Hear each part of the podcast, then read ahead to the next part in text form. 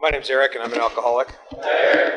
My topic is sponsors don't have to have all of the answers. The sponsor sponsor relationship, sponsor sponsoree relationship is based on trust. When I'm asked a question by a sponsoree and don't know the answer, I say I don't know. And because I know my fellow members, I suggest to sponsorees that they call people from the phone list and ask their opinion. Use the ideas of several members to come to a conclusion. Sometimes the answer is to be patient. At Loyola, we have a very diverse crowd. I can't think of a subject that can't be talked about.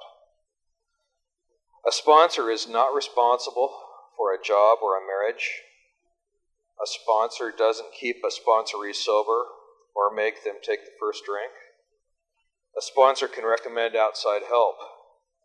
A sponsor is responsible for the effort, not the result. Thanks.